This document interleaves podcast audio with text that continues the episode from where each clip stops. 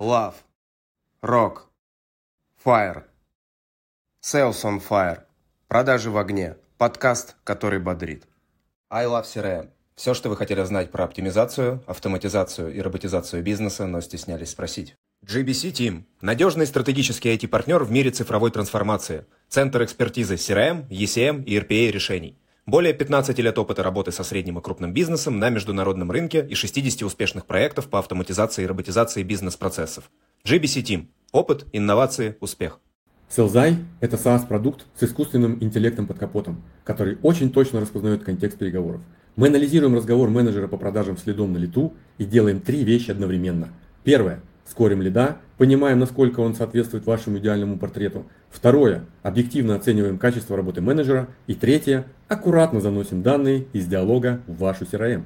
В результате вы получаете увеличение количества звонков на 35%, рост конверсии продаж на 18%, увеличение среднего чека на 25% и компания растет быстрее на 30%. Работает для B2B и B2C. sellzai.ru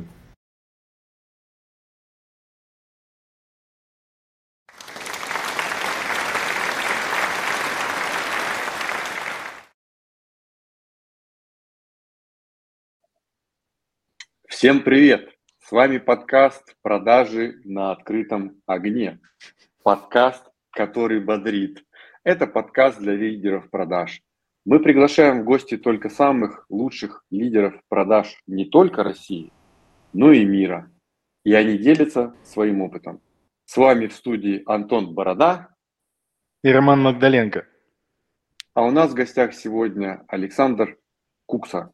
Саш, правильно говорю? Кукса. Да, да, правильно. Кукса.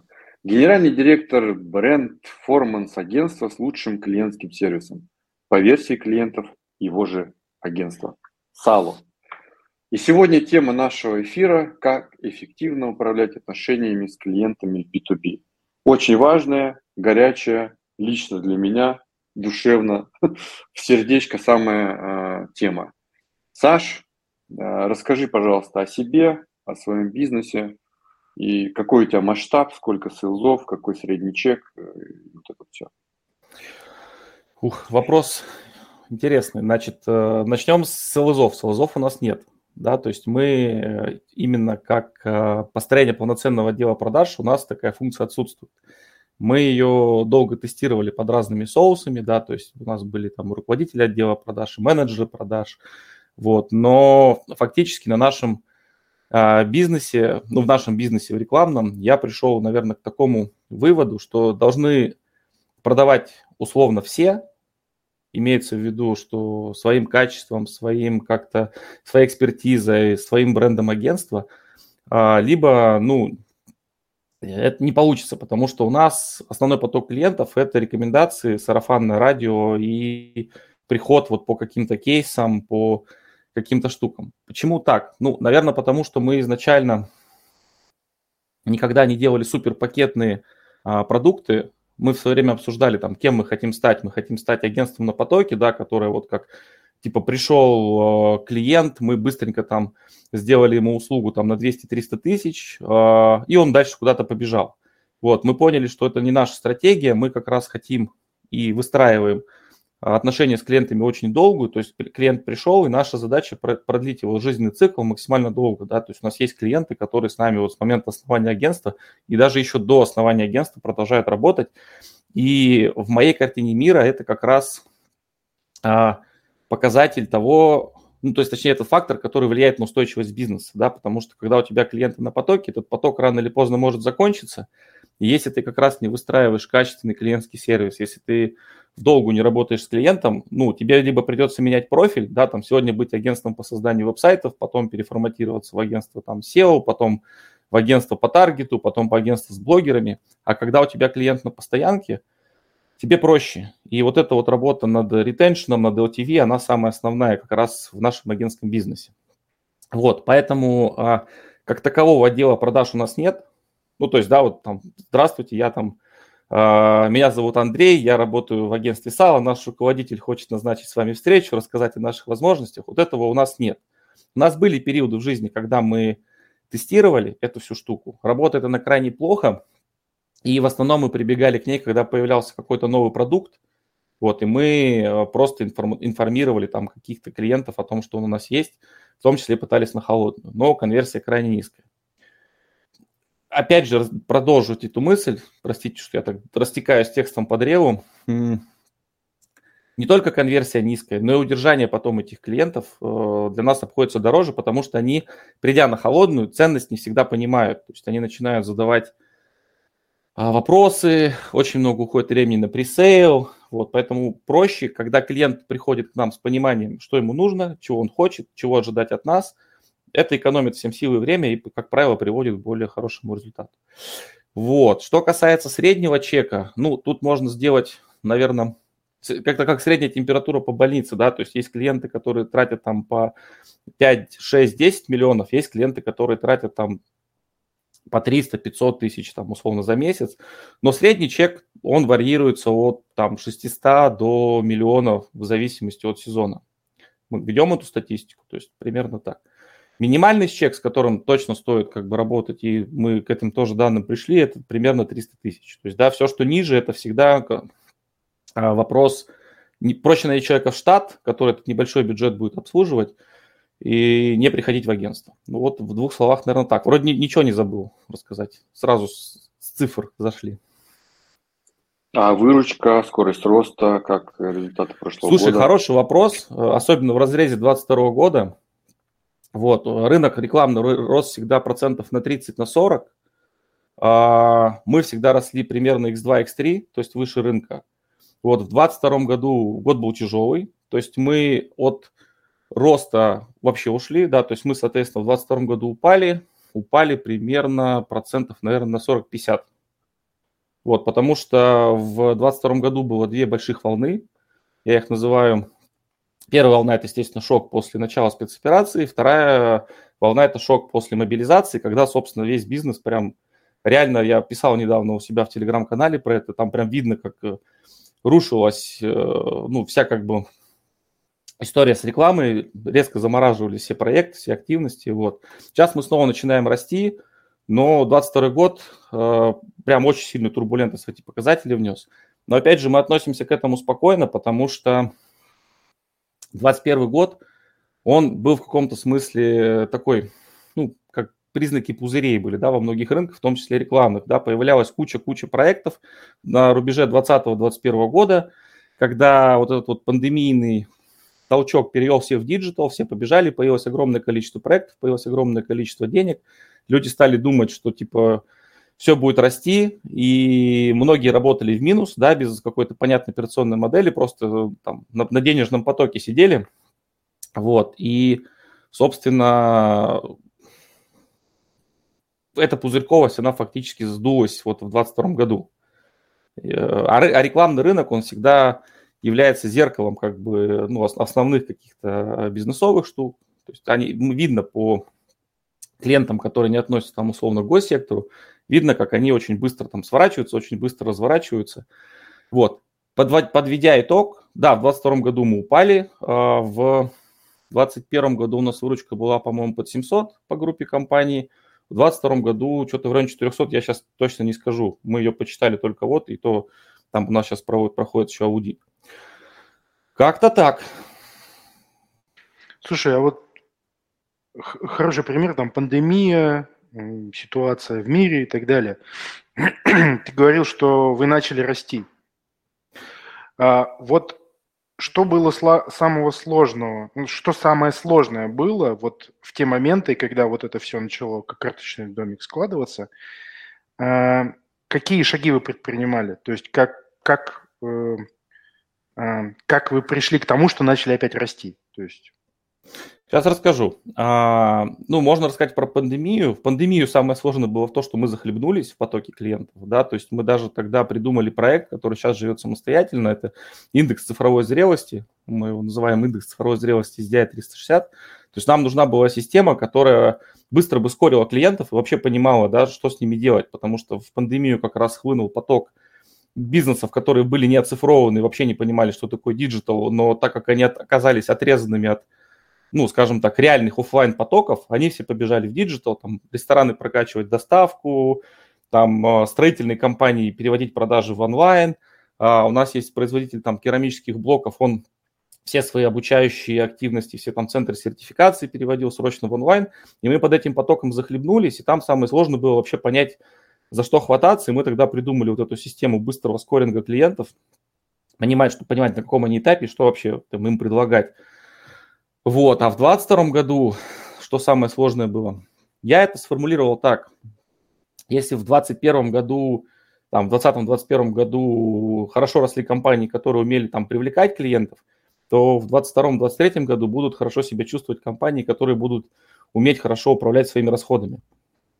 Вот, и мы, соответственно, в 2022 году предприняли несколько, ну, таких экстраординарных шагов. То есть мы, во-первых, а, буквально в первый же, наверное, я сейчас не вспомню, даже не месяц, наверное, недели отказались от офиса. Да, потому что это такой достаточно дорогой постоянный кост, который помимо аренды тянет за собой еще кучу всего. То есть мы проговорили со всеми сотрудниками и там сняли просто небольшой бэк-офис, где у нас сидят там ребята с документами, куда можно присылать курьера и прийти поработать. А от большого офиса отказались сразу же, потому что это там сразу минус большой кост. А мы, а, естественно, убрали сразу все бонусные программы, то есть, как бы сказали, ребят, пока нет понятных там горизонтов планирования, пока нет прибыли, извините, простите.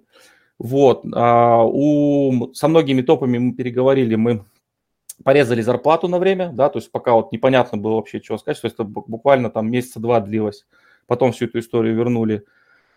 И фактически... На сколько 20... процентов порезали? Ну, себе вообще на 100%, то есть мы там очень долгое время вообще зарплату не забирали никакую.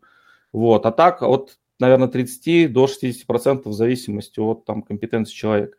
И дальше весь 22 год мы фактически а, перестраивали бизнес-модель, а, если в двух словах, то мы старались перевести все постоянные затраты в переменные, то есть мы с частью ребят поговорили как бы и просто перев... ну, там, распрощались с ними штата, перешли на проектную работу, вот, объяснив, что да, будут проекты, будут деньги. И, кстати, часть из них сейчас, ну, к моему, наверное, счастью, с одной стороны, к сожалению, с другой стороны, даже больше зарабатывают, потому что проекты вернулись, и как бы мы вынуждены платить им больше, а в штат они уже, естественно, не хотят. И вот, это первая история.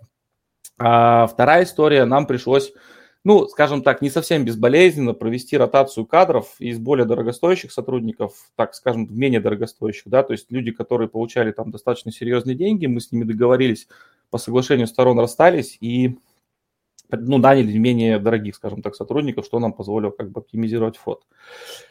Это что касается затрат. Что касается продаж, то здесь у нас всегда была а, как бы, скажем так, идеология или там видение агентства, мы стараемся максимально выстраивать клиентский сервис и э, ну, не паниковать, поддерживать максимально клиентов. И там, где, где можно как-то вытаскивать э, проекты, мы их максимально тащили и, собственно, не разрывали никаких отношений. Где-то перешли с ребятами на постоплату, это там тоже потребовалось с нашей стороны движения с банками, да, чтобы мы могли там как-то кредитовать клиентов. Короче, максимально постарались не бросить наших клиентов, вот, и сейчас ребята возвращаются, то есть мы поддерживали связь, всегда отвечали на какие-то вопросы, никогда не говорили, слушай, нет денег, мы с тобой даже разговаривать не будем. То есть мы фактически весь 22 год с большинством клиентов поддерживали, даже те, которые полностью заморозили там свои активности, поддерживали контакт, вот, э, помогали там как-то с обоснованием, да, чтобы там бизнес понимает, что даже если там история продлится достаточно долго, все равно что-то делать, иначе бизнес умирает.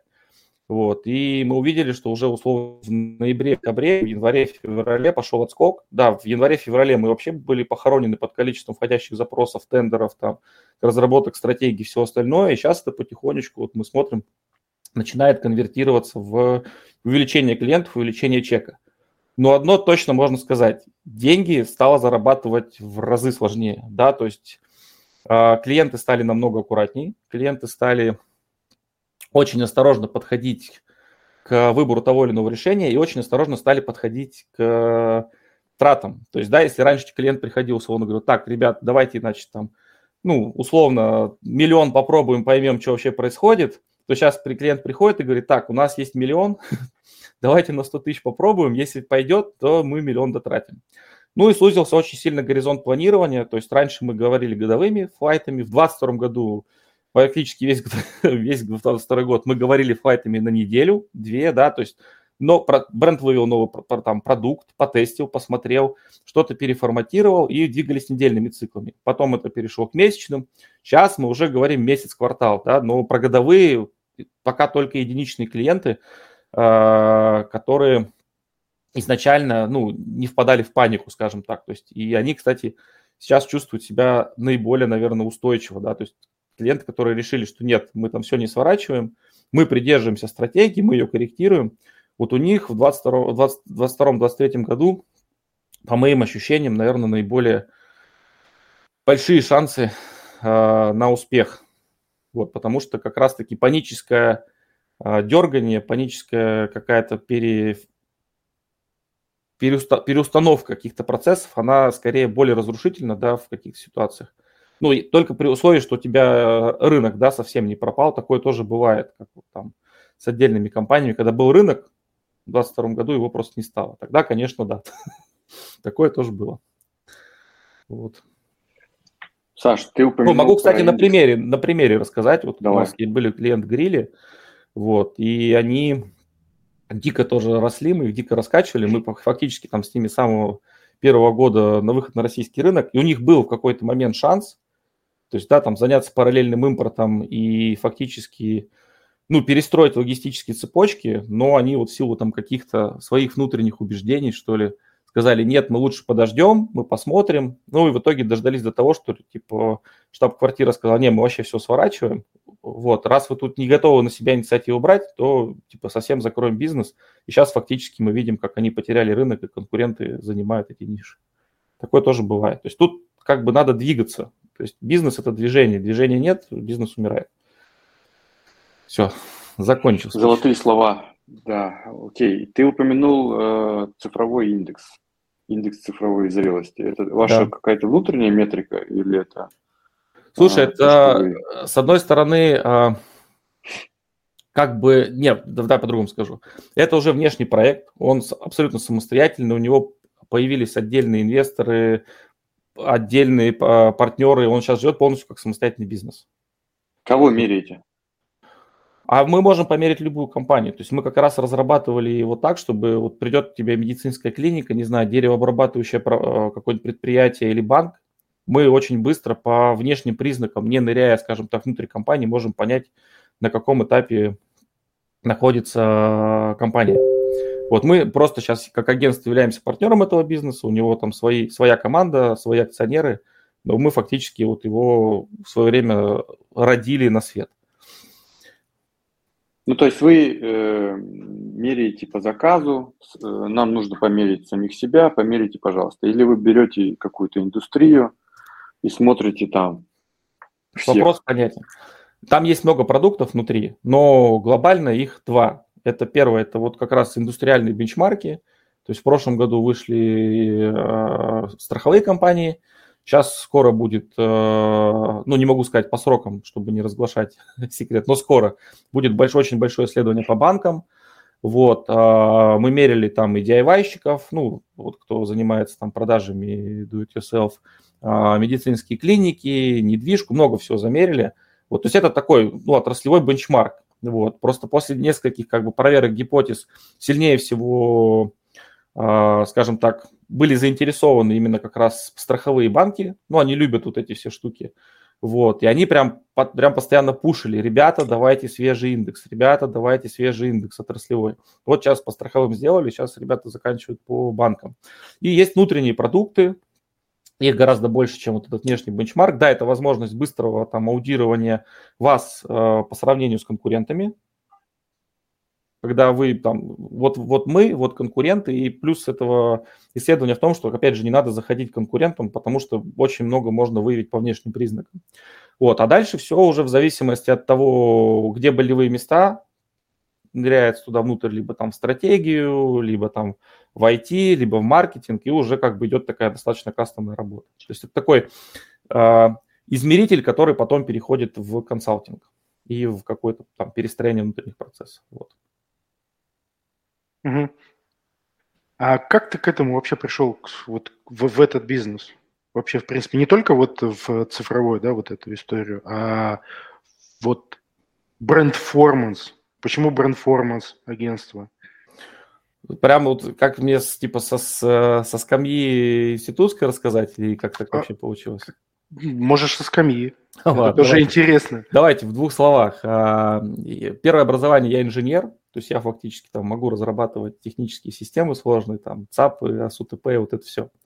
Вот. А получал второе образование антикризисное управление, не сдал диплом, потому что уже просто не хватило на это времени, я уже активно работал. Вот, и после института я пошел работать в строительную компанию, ну, это как, знаешь, там, типа, после института надо пойти либо там делать карьеру, либо потом, я, я фактически пошел туда, где, типа, была возможность заработать денег и там как-то начать там себя кормить, там и все такое.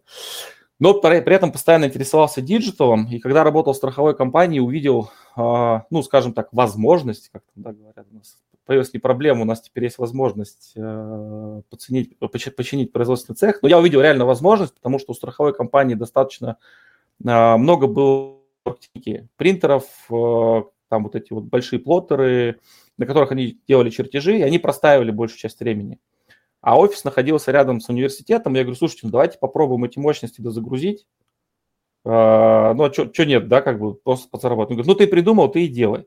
Так появился проект типография, и когда я начал заниматься типографией, я, естественно, пошел проводить исследование рынка, что вообще происходит да, на рынке типографии. И понял, что на рынке типографии, я тогда жил на Урале, а, фактически отсутствует э, ну, нормальный, хороший, понятный сервис тебе нужно звонить, там вести на флешке какие-то макеты, что-то по три часа согласовывать, стоять там над душой дизайнера.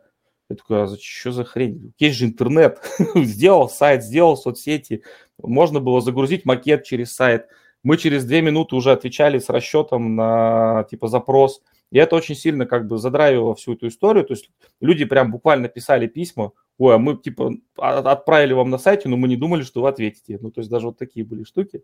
Вот, и я постепенно понимаю, что за диджиталом будущее как-то вот через, пропрыгнув, пропрыгнув через медиа, да, через работу там в издательских домах, пришел к рекламному агентству, потому что работая в медиа, я работал в Компьютерре, а, работал в Саноме, ну, это типа вот ведомости, Космополитен, быстро пришел к пониманию, что СМИ умирает, и фактически нужно ну, как-то всей этой истории от, отстраиваться, потому что фактически медиа сейчас э, везде. Это и там я медиа, там Антон медиа, да, социальные сети, блогеры и прочее, прочее. Рынок очень сильно будет трансформироваться, и нужен, нужна какая-то сила, которая будет, ну, как-то это все аккумулировать. Так появилась идея агентства. Э, мы начали работать с блогерами, мы начали работать с контентом, и, собственно, вот так я как-то пришел в digital рекламу. Mm-hmm. Вот. А Brandformance появился в 2022 году. Я просто пытался проанализировать вообще, куда все движется, куда идет рекламный рынок. И стало понятно, что сходится множество факторов. Во-первых, появились технологии, которые позволяют очень много замерять, э, даже в наружной рекламе. А, и вот это вот классическое разделение, когда у тебя одно подразделение, там условно, занимается пиаром и ростом бренд awareness, да, там рекламы на телеке, рекламы на радио, там медийные рекламы, когда вы растите э, знание бренда, а другое подразделение работает там типа на перформанс на последней миле, оно начинает очень сильно сращиваться, потому что сращиваются инструменты, сращиваются форматы, а, появляется огромное количество сквозной аналитики, и вот эта вот история с брендформансом фактически становится наиболее актуальна, потому что ты можешь померить все и сразу. У тебя вот здесь канал работает и на прогрев, но при этом у тебя люди и покупают, и ты это отдельно замеряешь, у тебя есть отдельный перформанс активный. То есть брендформанс инструментов, э, ну, четко их разделить нельзя, но я выделил вот такую штуку, как брендформанс подход, когда ты в каждом канале используешь, даешь, даешь максимум как бы контента, максимум смысла для того, чтобы с одной стороны люди о тебе узнали, с другой стороны выжать оттуда максимум продаж. И это позволит тебе и бренд, ну, знание бренда нарастить и продажи увеличить. И этот подход нужно просто использовать в 2022-2023 году и в 2024 году, потому что когда ты смотришь через эту призму, ты оптимизируешь, во-первых, свои затраты, то, о чем я говорил, да, все считаешь, и в условиях как раз ограниченных бюджетов это ну, то, что нужно делать. Это первое. А второе, у нас сейчас происходит э, замещение брендов, да, взамен ушедших приходят новые бренды, им тоже придется как-то выстраивать отношения с клиентом, потому что я вижу, вижу даже до сих пор растерянные глаза там в магазинах, э, люди не понимают, и я вот разговариваю там с разными производителями, то есть бренды, которые там десятилетиями вкладывались в свое знание, ушли, и человек, не видя привычного себе там наименования, он такой, «А, так, ну хорошо, моего шампуня нет, а, а, а какой мне взять? И от роста знания бренда никуда не уйти. То есть люди должны формировать именно ценность, да, для того, чтобы человек по той цене, по которой э, там этот бренд продается, его покупал. А бренд это как раз про ценности, а перформанс это про цену. Да? То есть перформанс ты всегда заходишь с понятным предложением. Скидка только здесь сейчас по ограниченному предложению. А вот брендформанс позволяет, как мне кажется, из этого круга как-то выскочить. Ты доносишь одновременно и ценность, и при этом не роняешь цену. Вот мы эту как бы историю в 2023 году будем всячески пропагандировать.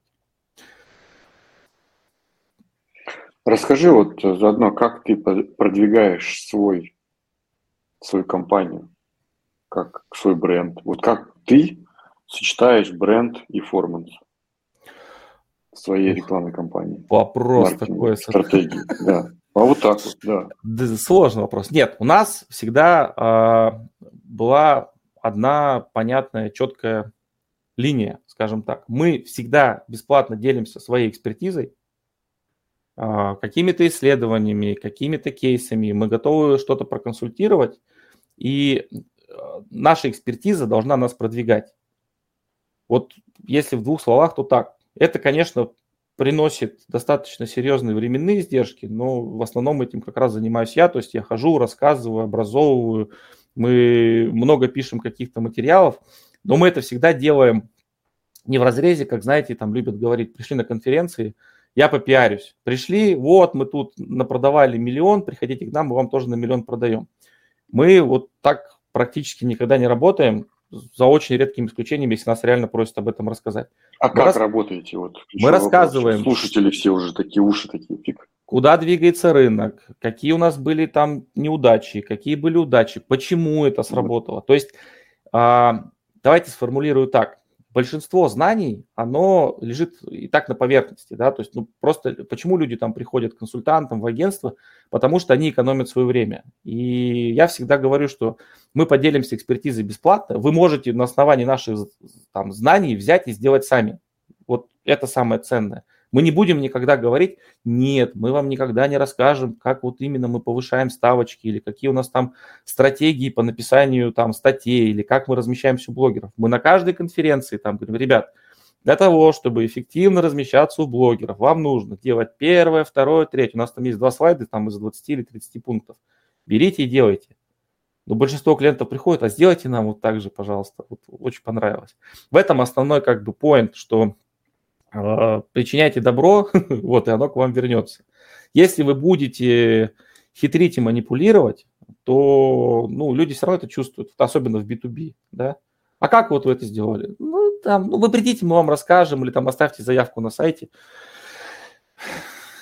Не моя история, не близка мне эта ценность. Возможно, моя гипотеза ошибочна, но пока вот э, какого года я там всем этим занимаюсь, даже до, до агентства. Но ну, вроде бы кажется, что работает, не знаю.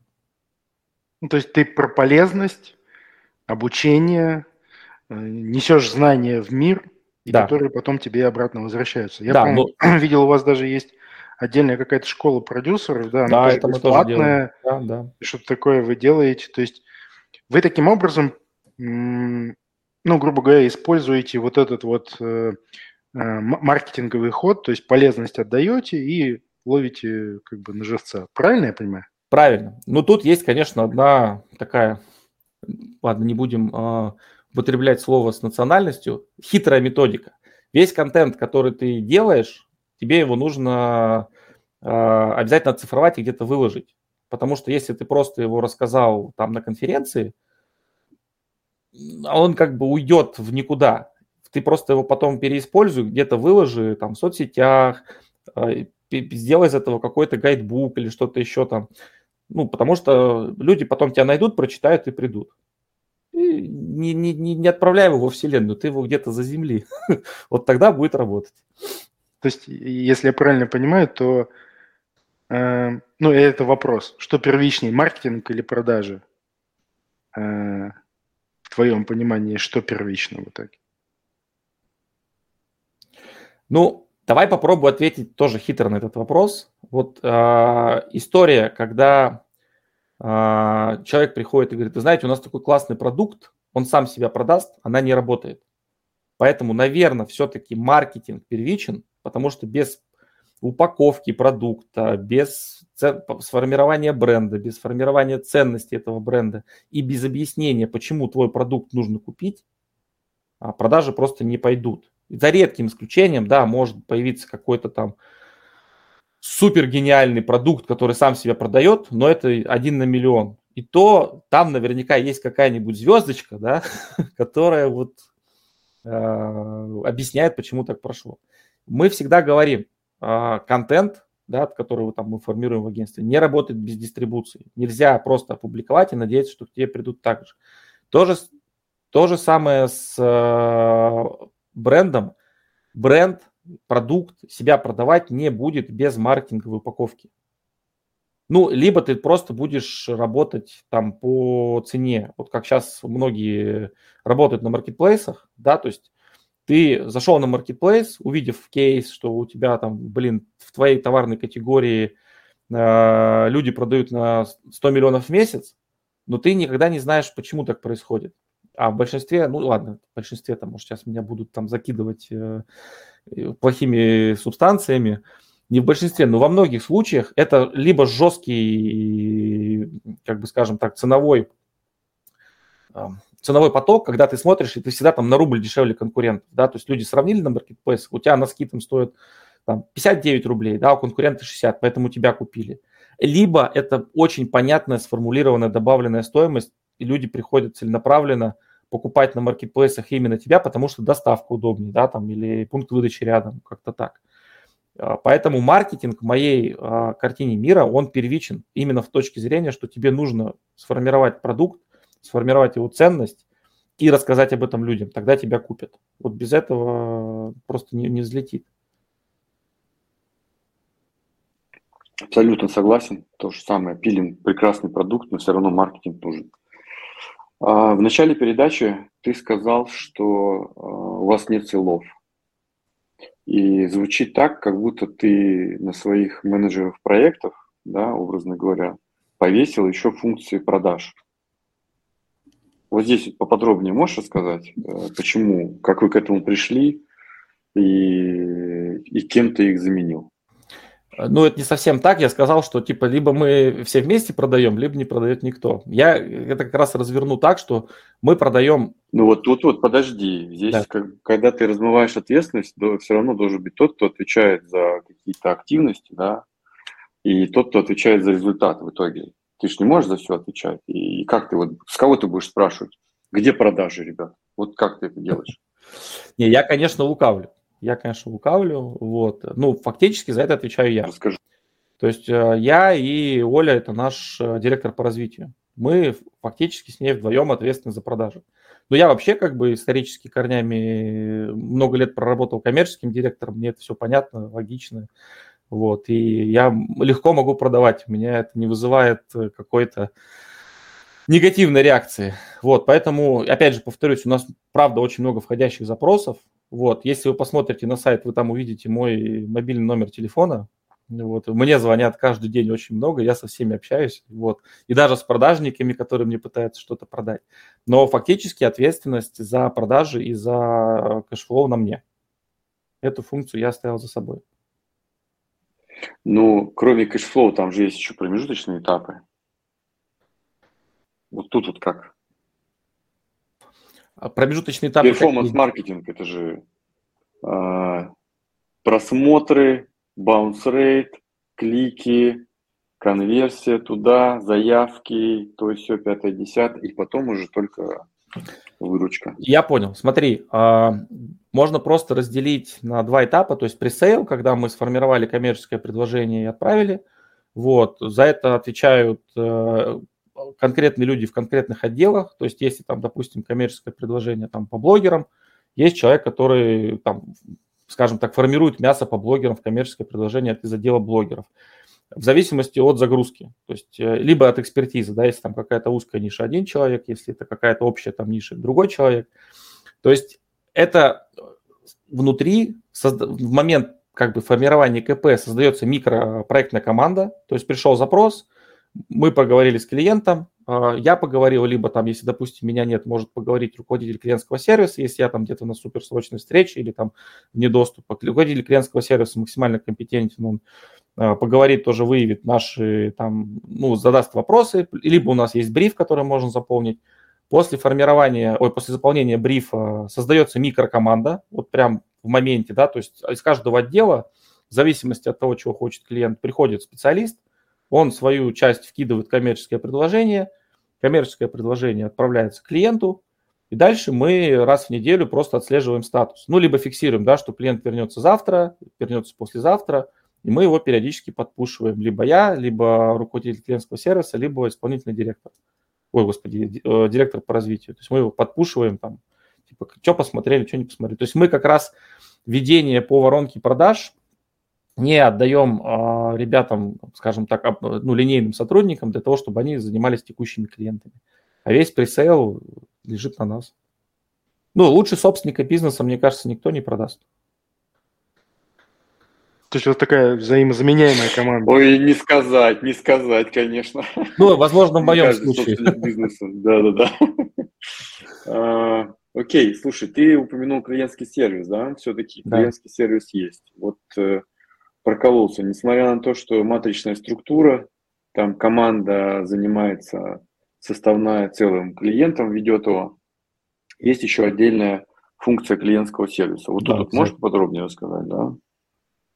Ну, у нас, как и у любого э, агентства, есть э, клиентский сервис, у него есть руководитель, у нас есть аккаунты, и как раз задача аккаунтов э, – это отслеживание процесса взаимодействия с клиентом. Я бы так это э, сформулировал. То есть задача аккаунта следить за каждым этапом э, работы с клиентом, начиная там от формирования пакета документов, заканчивая ну, закрытием до отчетного периода, оплатами. Вот. Но при этом аккаунт не является у нас э, точкой входа. Что я под этим подразумеваю? Я очень противлюсь, когда у нас есть типа только аккаунт, и вот все в него вгружаете, а он дальше разрулит. У нас э, в зависимости от проекта всегда есть человек из конкретного подразделения, который может быстрее аккаунта и без глухого телефона на вопрос ответить. Да, то есть если это касается, там, не знаю, посева в телеграм-канале, это будет отвечать менеджер, который непосредственно там э, занимается посевом. Если это блогер, это будет менеджер по работе с блогерами. Если это контент, это будет контент-продюсер либо редактор. Если это связано там с, с покупкой трафика, это будет трафик-менеджер. Аккаунт всегда рядом, он всегда наблюдает. Если что, он подставит там плечо, скажет, видели запрос, там, ребят, обязательно вернемся там в течение часа, пойдет там ножками, либо в чатике дойдет до нужного специалиста, скажет, вот ты там видел вопрос, типа, когда ответишь. То есть это все очень четко отслеживается. Здесь, опять же, наверное, самый главный момент, а, не самый главный, но один из самых главных, клиентов никогда нельзя оставлять один на один со своей проблемой. Я всегда говорю ребятам, клиент написал в 8 утра, а что у нас там вот с этим проектом? Даже если мы не знаем, что у нас с этим проектом, даже если человек вне доступа в отпуске, и ты вообще не в курсе, что происходит, твоя задача максимально быстро написать клиенту. Сергей Петрович, вопрос увидели, сейчас все узнаем, обязательно в течение дня с каким-то статусом вернусь. И Сергей Петрович спокойный, счастливый уходит пить кофе, заниматься своими делами, он знает, что его проблемы уже занимаются. Если этого не произойдет, Сергей Петрович будет ходить грустный, вот, написал в сало, никто не реагирует, вообще что за агентство, отстой, никогда с ним больше работать не буду. Всегда нужно клиенту написать, ребята, ваши проблемы уже занимаются. В B2B это очень важно. Ну и в B2C, кстати, тоже, но в B2C у нас есть роботы, да, которые там могут э, автоматически пуши высылать, там, письмо, вас, спасибо за ваш заказ, уже в работе, вот это все. В B2B лучше все-таки человеческое общение, да, потому что человек должен понимать, вот мой менеджер, он уже все, у него все под контролем. За этим очень четко следим. Даже иногда бывает, что ребята, ну правда, там поток бывает в моменте, знаешь, там 30 клиентов написало, все там задохнуть. Даже я могу прийти и сказать, ребята, не переживайте, все видим, там, если там долго ответа нет, сейчас, типа, сейчас ребята вернутся, все бывает. То есть я такой, я в этом плане немножко сумасшедший. У меня много энергии, я... мне не лень. Вопрос сумасшедшему. Э, если ты так повернут на клиентском сервисе, вот твои основные четыре принципа успешного, крутого, мега клиентского сервиса. Прям мега клиентского. Как стать любимой компанией в B2B? Давай попробуем сформулировать это так. Во-первых, это скорость реакции, то, о чем мы сейчас проговорили, да, то есть мы там все время с друзьями, с предпринимателями шутим, что в России а, мало компаний, которые умеют, прям, прям по-хорошему умеют в клиентский сервис. Вот. И наша шутка, то достаточно типа просто вовремя снять трубку по телефону и сказать алло, или там тут же на письмо ответить, ребят, привет, видим ваш запрос, скоро вернемся. И это уже жительки воспринимают, вау, ничего себе, вот это, вот это скорость реакции. Вот, то есть это важно быстро прореагировать на запрос клиента. Опять же, повторюсь, это не значит, что тебе нужно сразу прислать ему типа, там шаблонное коммерческое предложение или там сделать расчет. Нет, нужно писать, ребята, мы здесь, мы все увидели, вернемся там послезавтра. Ок, ок. Могут написать, нет, нам надо завтра. Тогда мы уже там смотрим.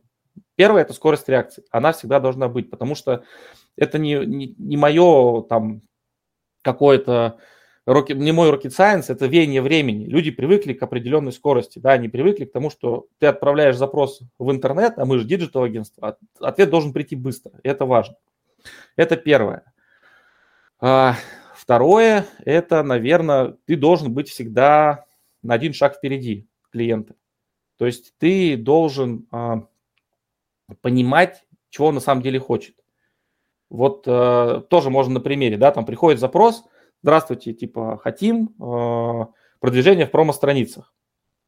Плохой вариант это сказать, да, вот, пожалуйста, коммерческое предложение, вот расчет, типа, давайте продвигаться. Хороший вариант, ты должен посмотреть на сайт клиента, посмотреть, какие у него услуги, посмотреть вообще, ну, чем, чем он дышит, чем он занимается, и сказать ему, ребят, э, типа, для вас, наверное, промо-страница сейчас не самый лучший вариант. Давайте вот это попробуем. Или вот, или, или контекст хотим, да, там, типа, проект новый, и там в контекст смысла нет, потому что про вас не знают дать ему какой-то опережающий шаг. И с действующими клиентами такое же. Вот у меня была история, когда у нас клиент э, приходил там в 9 утра в понедельник в чат, или во вторник, по-моему, в понедельник, да, как, как, как у нас дела. И наши ребята там минут через 20-30 отвечали. И я так три недели за этим наблюдал и говорю, блин, мы что, мы не можем 8.30 ему написать? Да, и он такой, да, давай. И все. И у клиентов моментально поменялся тон коммуникации он, он постоянно, когда мы высылали какой-то отчет, он начинал там копаться в цифрах, а почему у нас вот здесь, а что у нас вот тут, а почему вот так. И видно было, что это такой легкий как бы человеческий наброс. То есть ему нужно, видимо, идти куда-то там на внутреннюю планерку, ему, он, ему приходится про нас вспоминать, вытаскивать с нас клещами эти цифры. Как только мы стали за 20 минут до его появления на работе пересылать ему статус, моментально поменялось отношение. О, спасибо, забирай цифры, уходит довольный. Все, он пошел уже к директору там по маркетингу докладывать, что у меня все в норме. Вот, то есть, соответственно, быть на шаг впереди клиента. Третий ну, в целом-то, наверное, такой подход, сейчас, извините, перебью, он же для всех клиентов важен. Там же Конечно. за костами по маркетингу все следят, поэтому там какой-то личный кабинетик, наверное, появился потом. А, слушай, тут тоже вопрос. Вот у нас э, все личные кабинеты, как правило, открыты, отчеты все мы там показываем в онлайне, в, в облаке, там, пожалуйста, смотри цифры. Важно же как раз, что не ты остаешься один над этими цифрами, а в том, что к тебе приходит человек, еще и как-то интерпретирует и говорит, смотрите, вот у нас там, не знаю, вышло 4 блогера, или там вот у нас открутилось там вот столько-то там денег, мы видим какие-то показатели, вот здесь мы видим динамику на улучшение, вот здесь там типа видим, что не, не очень хорошо, пред, предлагая вот такие-то шаги к действию. Очень еще важна интерпретация. Клиент не должен оставаться один на один с цифрами, потому что он может их неправильно интерпретировать, либо просто, ну, там, не понять. В чем тогда value агентства, да, то есть если ты просто говоришь, ну там иди посмотри в личном кабинете, спасибо большое, я тогда, наверное, дальше и сам буду в личном кабинете работать без вас. Должна быть какая-то дополнительная польза от агентства. Часто это польза просто коммуникационная, да, когда ты клиенту там с ним разговариваешь, ну, это же люди, то есть они как бы хотят какого-то понятного общения.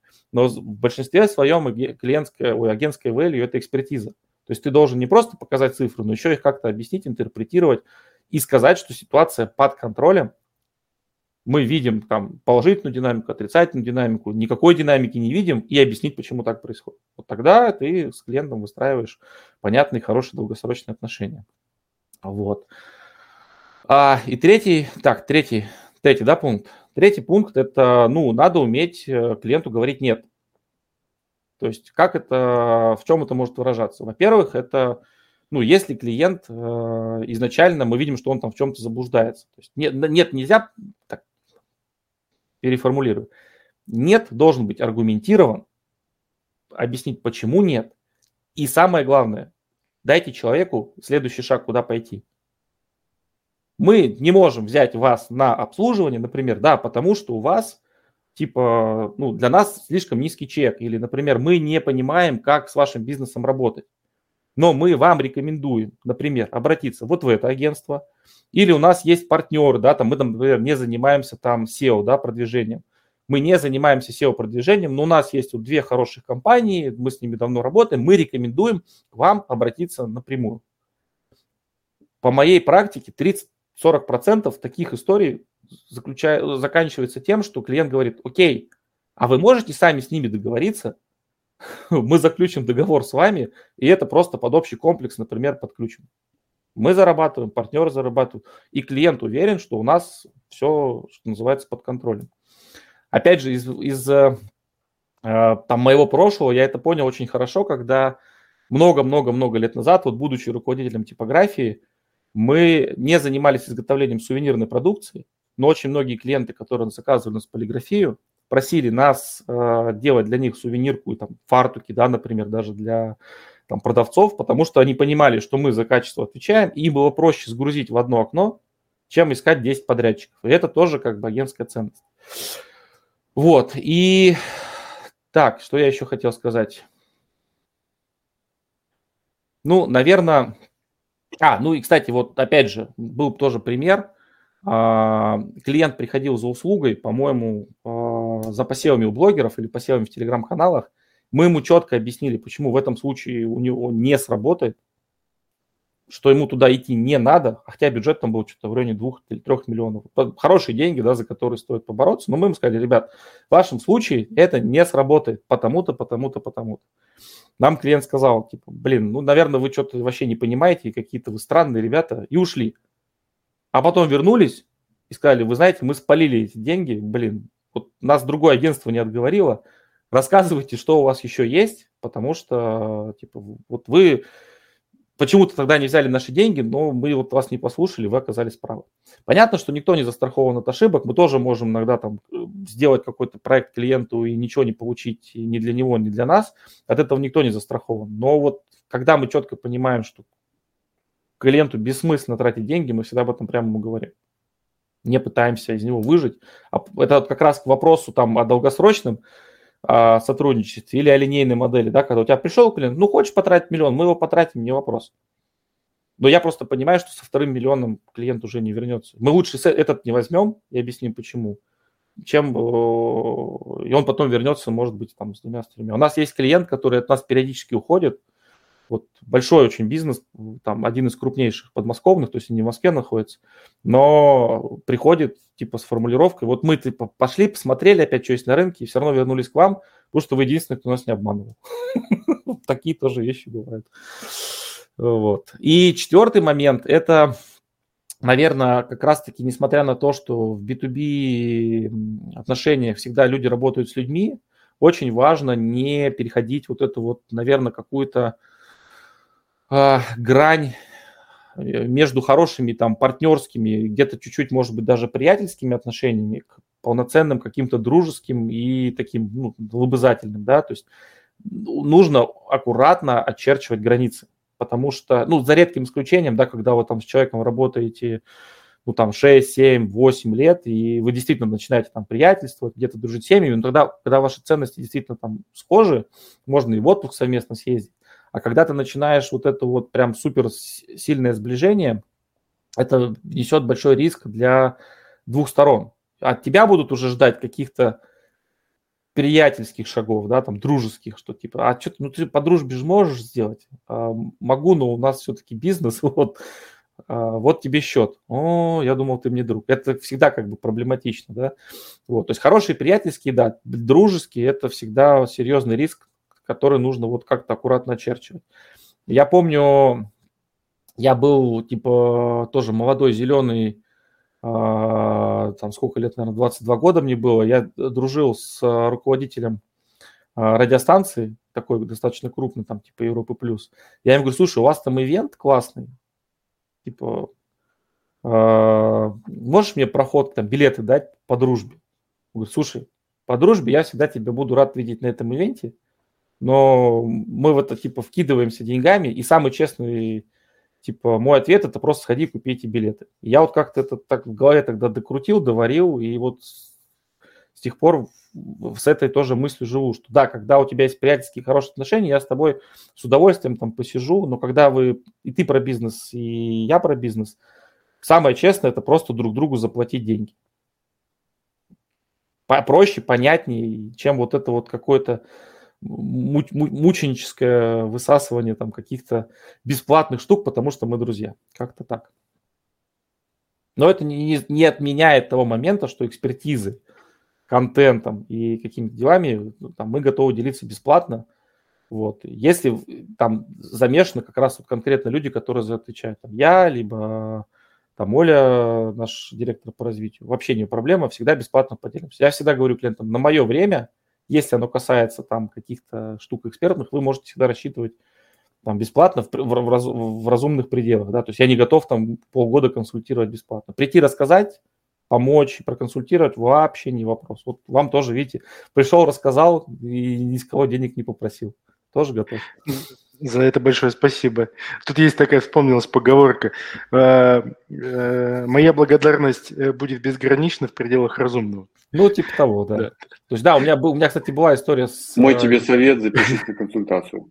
Ну, типа того. То есть, у меня был клиент, который а, периодически меня там вызванивал. А что, Александр, вы скажете вот по этому вопросу, а вот по этому вопросу они там запускали новый бренд. Я на четвертый раз говорю, знаете, все круто, но следующая консультация платная. Мой ну, тебе совет. Вообще не вопрос, типа, сколько стоит ваш час. И потом я еще э, зарабатывал просто на консультациях. Ну, потому что я понял, что он клиентом агентства стать не готов. Тогда, значит, я буду зарабатывать просто на консультациях. Не проблема.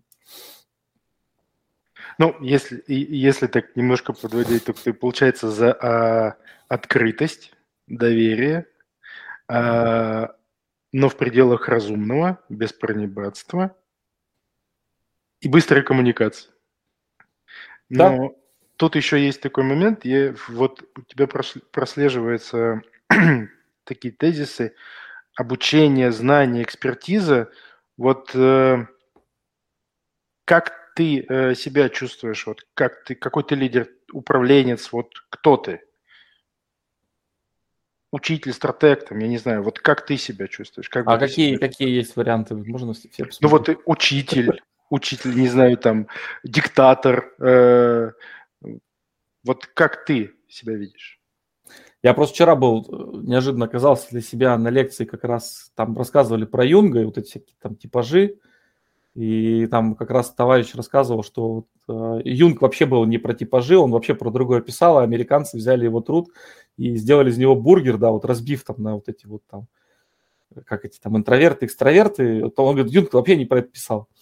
Слушай, ну, я, скажем так, человек, который сейчас переходит из стадии доброго тирана в стадию, э, наверное, доброго учителя. Ну, просто э, я, прожив достаточно большой опыт, понимаю, что тиран – это всегда минус. Я не тиран, я скорее очень требовательный руководитель, требовательный прежде всего к себе, вот. А, то есть я никогда не попрошу от людей того, чего не могу сделать я сам. Да, если мне люди скажут, что типа, блин, мы не готовы потому-то, потому-то, я понимаю, что это действительно так. Я, я требовательный руководитель, который готов еще при этом учить, вкладывать, слушать и делиться. Как-то так, такой строгий дедушка, наверное, так. Вот. Я точно не тиран. Хотя, честно, там, не знаю, будут ребята из агентства меня слушать или нет, наверное, будут. Вот. Многие меня считают тираном, но я вот много раз говорю, ребят, если я что-то там пишу в 5 часов ночи, это не значит, что нужно в 5 часов ночи отвечать. Не, про 5 часов ночи, конечно, шучу, но многие действительно воспринимают мою э, какую-то просьбу, как типа, знаешь, как в армии. Есть товарищ генерал, пошлите. Я вот сколько раз говорил, ребят, не надо. Моя просьба или там моя, как мой вопрос, это не руководство к действию, это руководство к тому, чтобы вы подумали и пришли с каким-то ответом, они бросались. А Но сотрудники периодически об этом забывают, я им стараюсь об этом напоминать. И это, кстати, тоже такой момент э, в любом бизнесе, неважно, в B2B, там, в B2C, э, всегда присутствует момент энтропии, да, какого-то разрушения процессов, вот, рассинхронизации, разбалансировки. одна из ключевых тоже задач руководителя, там, неважно, клиентского сервиса или агентства, или вообще любого бизнеса, удерживать от этой энтропии. То есть если вы наметили путь, если у вас есть прописаны какие-то процессы, процедуры, регламенты, нужно следить за тем, чтобы это работало так, как прописано. Если не работает, надо понять, почему, и, может быть, эти регламенты переписать. Но одна из ключевых задач руководителя – удерживать от энтропии. Да, то есть если написано, что нужно действовать так-то, так-то, не надо ничего придумывать. Или если я говорю, что, ребят, любой сотрудник ко мне может прийти с вопросом, значит, любой сотрудник может прийти с вопросом. А я вот периодически сталкиваюсь с тем, что прихожу, говорю, а что вот вы там, как дела? Ой, а ну мы вот руководителю говорили, мы через голову не пойдем. Но если вы видите, что там критическая ситуация и коммуникация через руководителя не сработала, надо прийти напрямую. Я просто сам так всегда делал, даже когда работал в строительной компании, до сих пор там поражаю, вспоминаю, как замы боялись зайти там к руководителю строительной компании, а я заходил и спокойно говорил, что, ребят, у нас там типа проблема, ее надо решать. А замы боялись, может зайти там к шефу доложить, а то мы боимся. Чем выше шкаф, э, тем громче он Я вообще всегда был... Я, я, я всегда за результат и за эффективность, а не за вот это вот, знаете, там чинопоклонение, ой, а мы так не пойдем. Возможно, поэтому мне тяжело было работать в больших компаниях. Я О, да. мы перешли к вопросу ценности. Опять же, да, два, один раз коснулись. Теперь давай расскажи нам, а какие ценности в твоей компании поглубже давай копнем. Как ты подбираешь людей? На что ты смотришь в первую очередь? Есть ли сейчас вакансии, кстати, какие-то? А, да, вчера размещали контент-продюсера ищем. Нас, нам надо усиляться. Контент-продюсер – это человек, который, ну, скажем так, все смысловые э, задачи клиента, да, вот там про смыслы, перекладывает на бизнес э, показатели и остальным ребятам, которые создают контент, будь то там контент у блогеров, контент у э, там, видео, контент в промо-страницах или там на блоге, объясняет, как это должно решить бизнес-задачи. Он такое связующее звено между креативными ребятами, да, которые там вообще не про цифры, не про деньги, и заказчиком.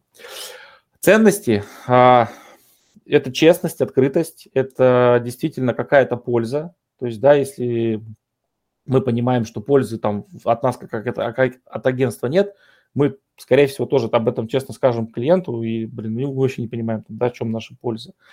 А, это все-таки постоянное развитие, да, то есть многие ребята, которые там у нас в агентстве работают, они, если делают все правильно, они быстро достаточно растут, в том числе я никогда не против того, что если человек какое-то новое направление хочет там внутри а, сделать, он его сделает. То есть, ну, там, хочешь заниматься этим, пожалуйста, вот развивайся, вот тебе карт-бланш. Мы, то есть, как, наверное, принято говорить, бирюзовая компания, как сейчас, ну, не знаю. То есть я за максимально... Если честно... ты говоришь, что люди не ходят э, напрямую и не задают вопросы, и не сигнализируют про проблему, может, все-таки не совсем бирюзовая? Ну, забывают об этом. Понимаешь, это вот, я не знаю, как это, это мне кажется... На Любая система стремится к красной, да? Если люди не ходят, да, я хожу сам. То есть я там спрашиваю в личке, как, как дела, там, какие настроения. Люди сами себе это придумывают. Кто-то в силу, там, просто потому что у него был другой опыт в других компаниях, а кто-то просто, ну, у меня иногда складывается ощущение, что это как на уровне ДНК у нас зашито, да, вот этот восточный тип, что есть начальник, а я там типа дурак. Ну, я так вообще не, не люблю. Я не люблю фразу «ты мне сказал...» Какой, кстати, у тебя возраст средний, Саш? Какой у тебя средний Ой, возраст? Я вообще пенсионер. У меня средний возраст, мне кажется, лет 25 в компании. Может, 20. Но это странно, на самом деле. Это вот э, наше поколение там, советское время, которое застукало. А, молодежь-то она должна быть без барьеров, там вообще без берегов. Слушай, с одной стороны, да, с другой стороны, ты же не забываешь, что университеты, они же все тоже еще не прошли вот эту сложную трансформацию. И вот этот вот авторитет учителя, он все равно остается, все равно людей прогибают, и это видно, да, то есть когда к нам приходят ребята молодые работать, они, по ним видно вот эти две штуки, да, то есть а, вы мне скажите, как надо, я сделаю. Это вот как раз, когда учитель рассказывает, как надо. И второе, это вот это вот, типа, э, мои точки роста. У них вот эта вот привычка, я закончил там семестр, я закончил курс, я сдал экзамены, какой мой следующий шаг – вот это там на протяжении достаточно долгого времени у них прослеживается, да. Мне нужно понимать, как я буду, там, вот я три, три месяца отработал, я сдал зачет, так, что дальше? Дайте мне план еще на три месяца. Это вот как раз институтская наша вот эта история, я ее очень четко вижу. Вот поэтому боремся, сам хожу, спрашиваю, как, что, где, куда, почем. На всех планерках всегда там в курсе дела узнаю, какие проекты. То есть я даже самых маленьких клиентов периодически смотрю, чтобы понимать, как это все там, как себя чувствуют ребята. Вот. Так, а что-то у а нас... А свободу, а как, а как ты свободу показываешь? Вот э, ты про, мы про ценности сейчас. А, ты говоришь, что, ребят, давайте мне проблемы. А ты как-то эту историю мотивируешь, чтобы люди тебе напрямую сообщали, инициативу проявляли, там какие-то идеи толкали? Вот что ты делаешь для того, чтобы показать, что все-таки у нас не болото, а у нас нормальная, живая Netflix среда? Ну, финансово никак. Ну, я стараюсь все-таки быть дружелюбным и открытым. Да, то есть э, заряжать позитивом, вот, и, и никого не пугать. У нас много э, печенюшек и вкусный кофе. Ну, Шучу. Я говорю, нет. Э, не, я никого не пугать, да? Хорошая идея, конечно, но мы ее не возьмем. Не, ну я всегда объясню, почему нет. Или почему да. Слушай, вот, вот это хорошо, когда ты можешь объяснить, потому что управленцам, наверное, скорее всего, не хватает некоторых таких скиллов, чтобы объяснить, почему. Но э, продолжая нашу э, такую вот тему по ценностям, людям, э, а вот кого внутри э, компании Э, ты хотел бы видеть в принципе? Я понимаю, что сейчас есть люди, которые уже работают, но вот э, описать, допустим, такого человека, который для тебя идеал, допустим. Слушай, я э, давным-давно, мне кажется, эту штуку сформулировал. Я, по-моему, даже когда-то на VC статью об этом написал, меня ребята из VC попросили. Она была про частицу «не». То есть мне нужны неравнодушные люди. То есть я не люблю людей, которые начинают говорить, это не моя задача, это э, мне не поручали, или я не считаю нужным это делать. Ну, то есть вот какие-то вещи, которые а, не за позитив, не за созидание, а наоборот. Вот я такого не приемлю. Мне нужны люди неравнодушные. А ты за это увольняешь? Ну, если это система, то да. То есть если ты системно начинаешь, вот, типа, это не мое, я так не, не готов. Одно дело, когда ты условно двигаешься в рамках своих а, должностных обязанностей, не, э, равнодушие это не значит, что ты типа а, делаешь, скажем так, ты можешь жить в рамках чисто своих должностных обязанностей. Да, я дизайнер, я рисую баннеры. От меня типа ничего не требуйте, окей. Но а, как твоя задача, э, опять же, предвосхитить, а, быть на шаг чуть впереди клиента, если ты понимаешь, что плохо поставлена задача, или клиент а, сформулировал ее не так, и ты как эксперт понимаешь, что эта задача ну, не будет решена эффективно, твоя ну, как бы прямая обязанность об этом сказать. Ты должен сказать, ребят, смотрите, мне кажется, тут вот надо сделать вот лучше вот так, или клиент ошибается. Вот эта история. Ну, мне сказали, я сделаю, моя хата с краю, типа, вот это все, я вообще от этого просто вот начинает бомбить мы можем, да, если очень просит клиент, типа, перейти из пункта А в пункт Б, но все-таки хочется, чтобы путешествие из пункта А в пункт Б было с комфортом и, самое главное, с максимальной эффективностью для тех, кто... Да, это не всегда получается, мы все люди, мы все ошибаемся, это правда. Но неравнодушие, вот это то, что я хочу видеть во всех ребятах, невзирая на статус, должность и на должность, будь это топ-менеджер или просто там условно редактор, который пишет тексты. Да, понятно, что когда компания стала большой, мне все равно тяжело там прям со всеми уследить, но я стараюсь вот эту вот культуру, ну, типа вот и в, и в нас, и в, в менеджерах, ну, топ-менеджерах, и сотрудниках, и самое главное в подрядчиках, да, то есть если у нас есть подрядчики, которыми мы, ну, те услуги, которые мы не оказываем, мы тоже ищем неравнодушных ребят.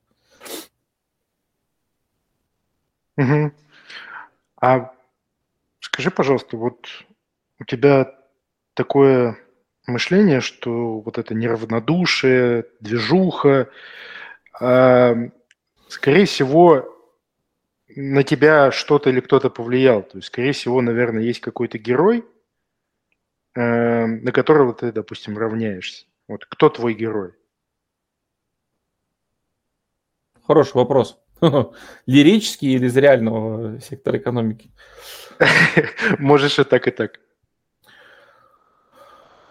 Ту, слушай, а, я с точки зрения бизнеса и, наверное, публичного образа в пространстве слежу за двумя людьми, и они мне очень импонируют. Это Тёма Лебедев, да, то есть как он вот именно про бизнес, про то, как он работает а, и его принцип, он часто это декларирует там и в телеграм-каналах, и на своих э, видео-выпусках, которые я раньше смотрел до тех пор, пока его там не заблокировали, сейчас подкасты слушаю. Мне его ценности близки. Я не говорю про личные ценности, да, потому что они там могут отличаться. Я скорее про бизнесовые, про то, как надо относиться к бизнесу, как относиться к продукту. А, и мне очень нравится Миша о CRM. То есть тоже то, что он как бы вот э, как-то в публичном поле декларирует. Понятно, что я а, в баню ни с тем, ни с другим не ходил и не знаю. Вот. Но то, что они декларируют там в публичном пространстве, мне близко. Вот. После а... нашего подкаста у тебя есть шанс сходить два раза в баню. Да? ну, с удовольствием. Они нас услышат, они тебя услышат, да. Окей. А вот, но это не обязательно, кстати, на самом деле, не всегда с человеком надо сходить в баню, чтобы понять, э, это я вспомнил просто из э, старого фильма ДМБ, да, молодец, Беркут, можно к тебе в бане спиной повернуться. Вот, нет, я вот скорее, да, то есть про какие-то бизнесовые ценности, это первое, что как топ of mind, да, всплыло в моей голове. Вот, а если говорить про каких-то лирических героев из романов, да, честно, не знаю, их столько там в моей голове прошло, вот.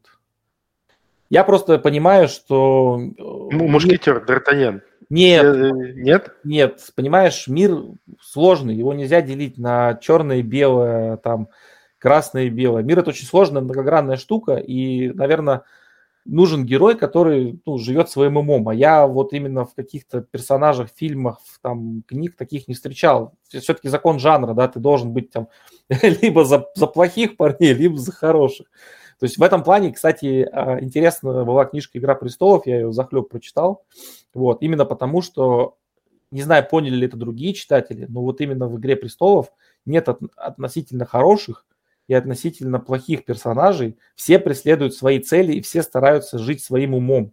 Даже которые как бы вот типа там эти Серсея и прочее, она же тоже действовала из понятных ей мотивов побуждения. Она не была вот этим, знаешь, абсолютным вселенским злом, которое всех уничтожает. И там очень часто хорошие герои какие-то моменты становятся плохими, плохие становятся хорошими, а принципиальным отрубают голову.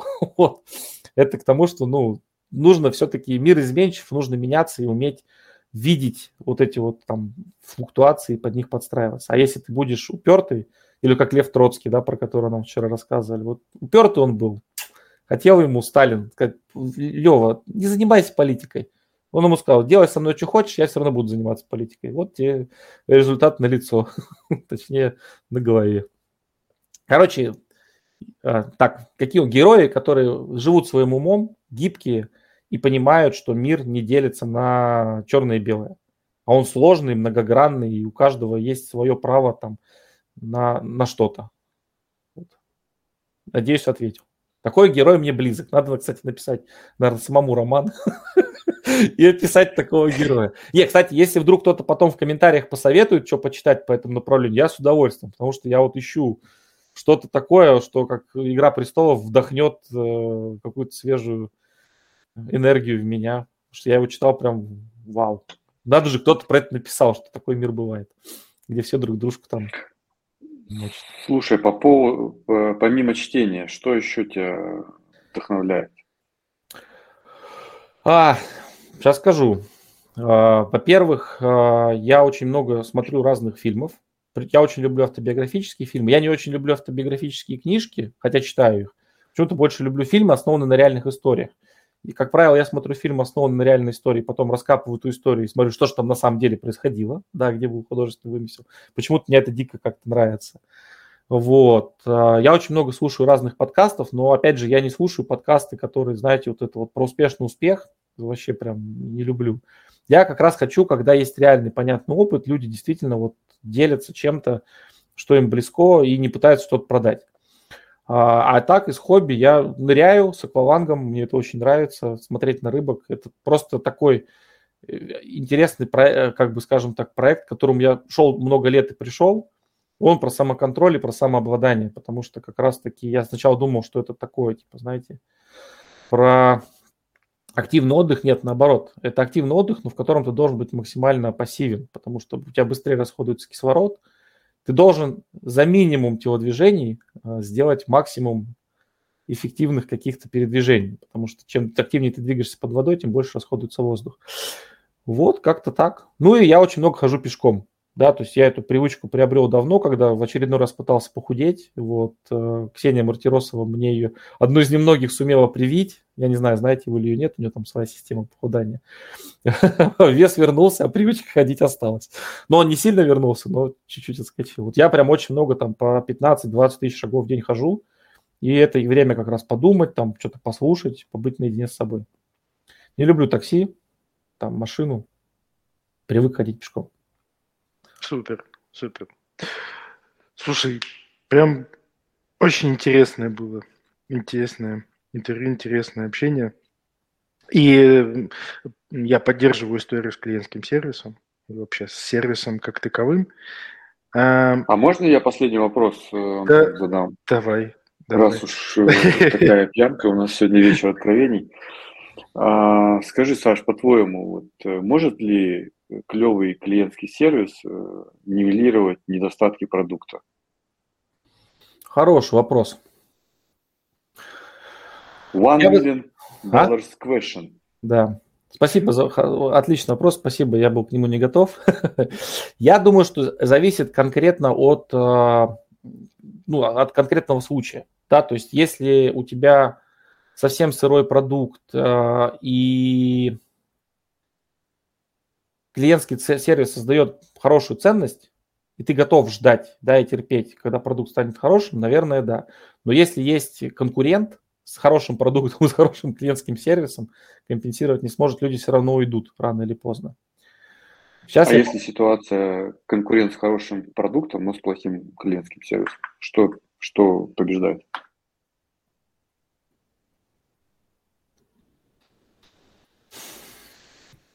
Угу. Мне Ты кажется, прям валишь. Мне кажется, что все-таки я просто в этот момент, как этот, в чертоге разума Шерлок погрузился, пытался вспоминать э, свои какие-то там э, жизненные ситуации. Я все-таки за то, что хорошее, понятное человеческое общение, хороший клиентский сервис может спасти плохой продукт. Но на какой-то период времени, да, то есть если продукт совсем, совсем откровенно будет хреновый, то ничего не спасет. Поэтому надо, да, совершенствовать продукт, но клиентский сервис вывезет. Опять же, потому что вовремя сказанное там доброе слово или правильно объясненное, почему мы снимает э, много человеческого раздражения.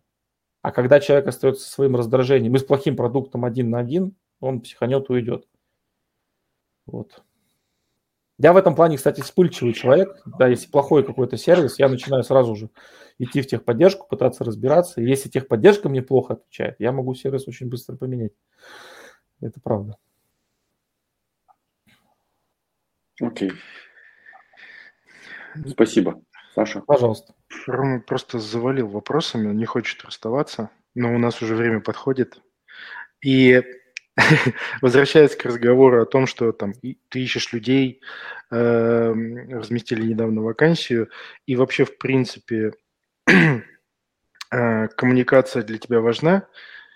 Э, я так понимаю, ты упомянул это, что у вас на сайте есть твой прямой номер телефона. Да. И по нему можно с тобой, если что, связаться. Да. Я даже один раз от клиента выговор получил. За, за то, что твой телефон. А, он позвонил, я говорю, ну, да, здравствуйте, мне звонят разные, там, друзья звонят, да, банки звонят, там, да, что-то предлагают. Я говорю, здравствуйте, он, здравствуйте. А почему вы не представились? Я говорю, ну, меня Александр зовут, а, говорю, вот агентство Сала. Да, вот вы должны сразу сказать, типа, должность, с кем я общаюсь, вот я звоню, типа, в агентство. Я говорю, ну, извините, просто я как бы руковожу, у меня прямой номер, согласен, говорю, мой косяк, ну, говорю, что вы хотели? Назвался Груздем, как говорится. Да, да, да, я теперь, теперь думаю, вот. Сервис, 5 Надо, звезд да, тебе придется. не поставлю. Слушайте, у нас, э, вот я вам скажу так, 95% звонков на мой номер мобильного телефона – это попытка что-то продать. 95% запросов через почту, через сайт, это попытка что-то купить. Вот на номер звонят, как правило, просто вот э, что-то что-то продать. И где-то вот там один из ста клиентов позвонит, потому что ему так удобнее. Ну, я тут уже такой теплый. Клиенты, да, редко звонят сейчас. Беру его и говорю, да, здрасте, конечно, сейчас все решим, не переживайте. Вы позвонили, знаете, как менеджеры удивляются. Мне вчера там какое-то звонило агентство тоже с баннерами. А вот как бы нам, я говорю, да вы с генеральным уже разговариваете. А, все, у них, они, они шли пробиваться. Скрипт сломал. Скрипт сломал. Я говорю, да я вот руководитель, собственник. Я очень внимательно вас слушаю, что вы предлагаете. Все, человек потерялся. Давайте я вам на почту пришлю. Присылайте. Моя почта личная, пожалуйста, не вопрос. Вот это у меня, наверное, родовая травма. Я как коммерческий директор много этих барьеров ломал, поэтому меня вообще ну, ни, нисколько не составляет труда ответить, почему мы купим продукт или почему не купим. Это правда. То есть мне, я потрачу минуту, две, я там объясню и все такое. Вот, поэтому да, номер телефона на сайте есть. Слушай, супер, супер. И, наверное, завершающий вопрос, что ты э, пожелаешь или посоветуешь э, предпринимателям, стартаперам и вообще, в принципе, людям, которые думают только о том, чтобы приступить к бизнесу? Отвечу прописными истинами. Вообще, я считаю так, что любому предпринимателю, бизнесмену, стартаперу важно правильно и хорошо делать свое дело, и деньги станут э, ну, неизбежностью в каком-то смысле. А если ты изначально будешь только на деньгах сфокусирован, то у тебя, скорее всего, ничего не получится. Это, это объясняется очень просто, да, то есть ты, если ты будешь смотреть на деньги, вот right here, right now, что называется, в моменте, и смотри, вот мы сейчас вот не зарабатываем, и не смотреть на 2, 3, 4 шага вперед, и не думать, хорошо, мы сейчас на нем не зарабатываем, что мы можем получить с этого клиента через месяц, через два, через три, через год, ты проиграешь. А если ты будешь смотреть в долгую и понимать, зачем ты это делаешь, как улучшить свой продукт, как улучшить свой сервис, как сделать жизнь твоего клиента лучше, деньги просто будут неизбежны, тебя будут покупать. А если ты будешь работать вот в моменте, то ты, скорее всего, проиграешь. Опять же, в любой истине, истине проповеди есть исключения, которые только ее подтверждают. Но весь мой опыт говорит, что если вы выстраиваете долгий продукт, долгий сервис, долгую какую-то историю, вы победитель, победите на долгой дистанции. Если в моменте, как это, быстро там сделал, деньги заработал, потом пропал, ну, в моменте деньги у тебя будут, что потом, непонятно. Окей, супер. Спасибо большое. Пожалуйста. Я, кстати, теперь думаю, может мне телефон написать, типа личный телефон директор, что-то прям задумался, наверное, надо пометочку сделать, да. Типа, если у вас есть вопрос... Видишь, от нас тоже какая-то польза есть, да. Директор, я, я правда задумался, что это я не пишу-то. Супер. И на этой ноте, да, мы заканчиваем сегодняшний подкаст. Ждем. А, Ставьте лайки, колокольчики. Да, да, да, да. С вами был подкаст «Продажи в огне». Подкаст, который бодрит Это подкаст для лидеров продаж. Мы приглашаем в гости только самых лучших лидеров продаж. Ну, уже, по-моему, со всего мира, еще раз повторимся, наверное, и они делятся своим опытом. С вами в студии был Роман Магдаленко. И Антон Борода. А у нас в гостях был сегодня Александр Кукса, генеральный директор бренд-формас агентства с лучшим клиентским сервисом по версии клиентов агентства Сала. И мы сегодня обсуждали, как эффективно управлять отношениями с клиентами в B2B. Всем спасибо, всем, всем пока. пока, ставьте лайки, до новых, до новых встреч.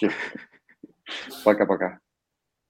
Love, Rock, Fire, Sales on Fire, продажи в огне, подкаст, который бодрит.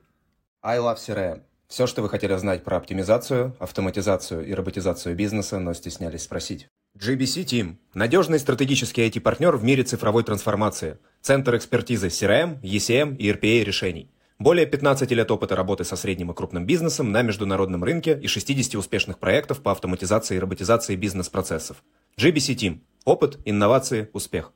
Селзай – это SaaS-продукт с искусственным интеллектом под капотом, который очень точно распознает контекст переговоров. Мы анализируем разговор менеджера по продажам следом на лету и делаем три вещи одновременно. Первое – Скорим лида, понимаем, насколько он соответствует вашему идеальному портрету. Второе, объективно оцениваем качество работы менеджера. И третье, аккуратно заносим данные из диалога в вашу CRM. В результате вы получаете увеличение количества звонков на 35%, рост конверсии продаж на 18%, увеличение среднего чека на 25% и компания растет быстрее на 30%. Работает для B2B и B2C. sellzai.ru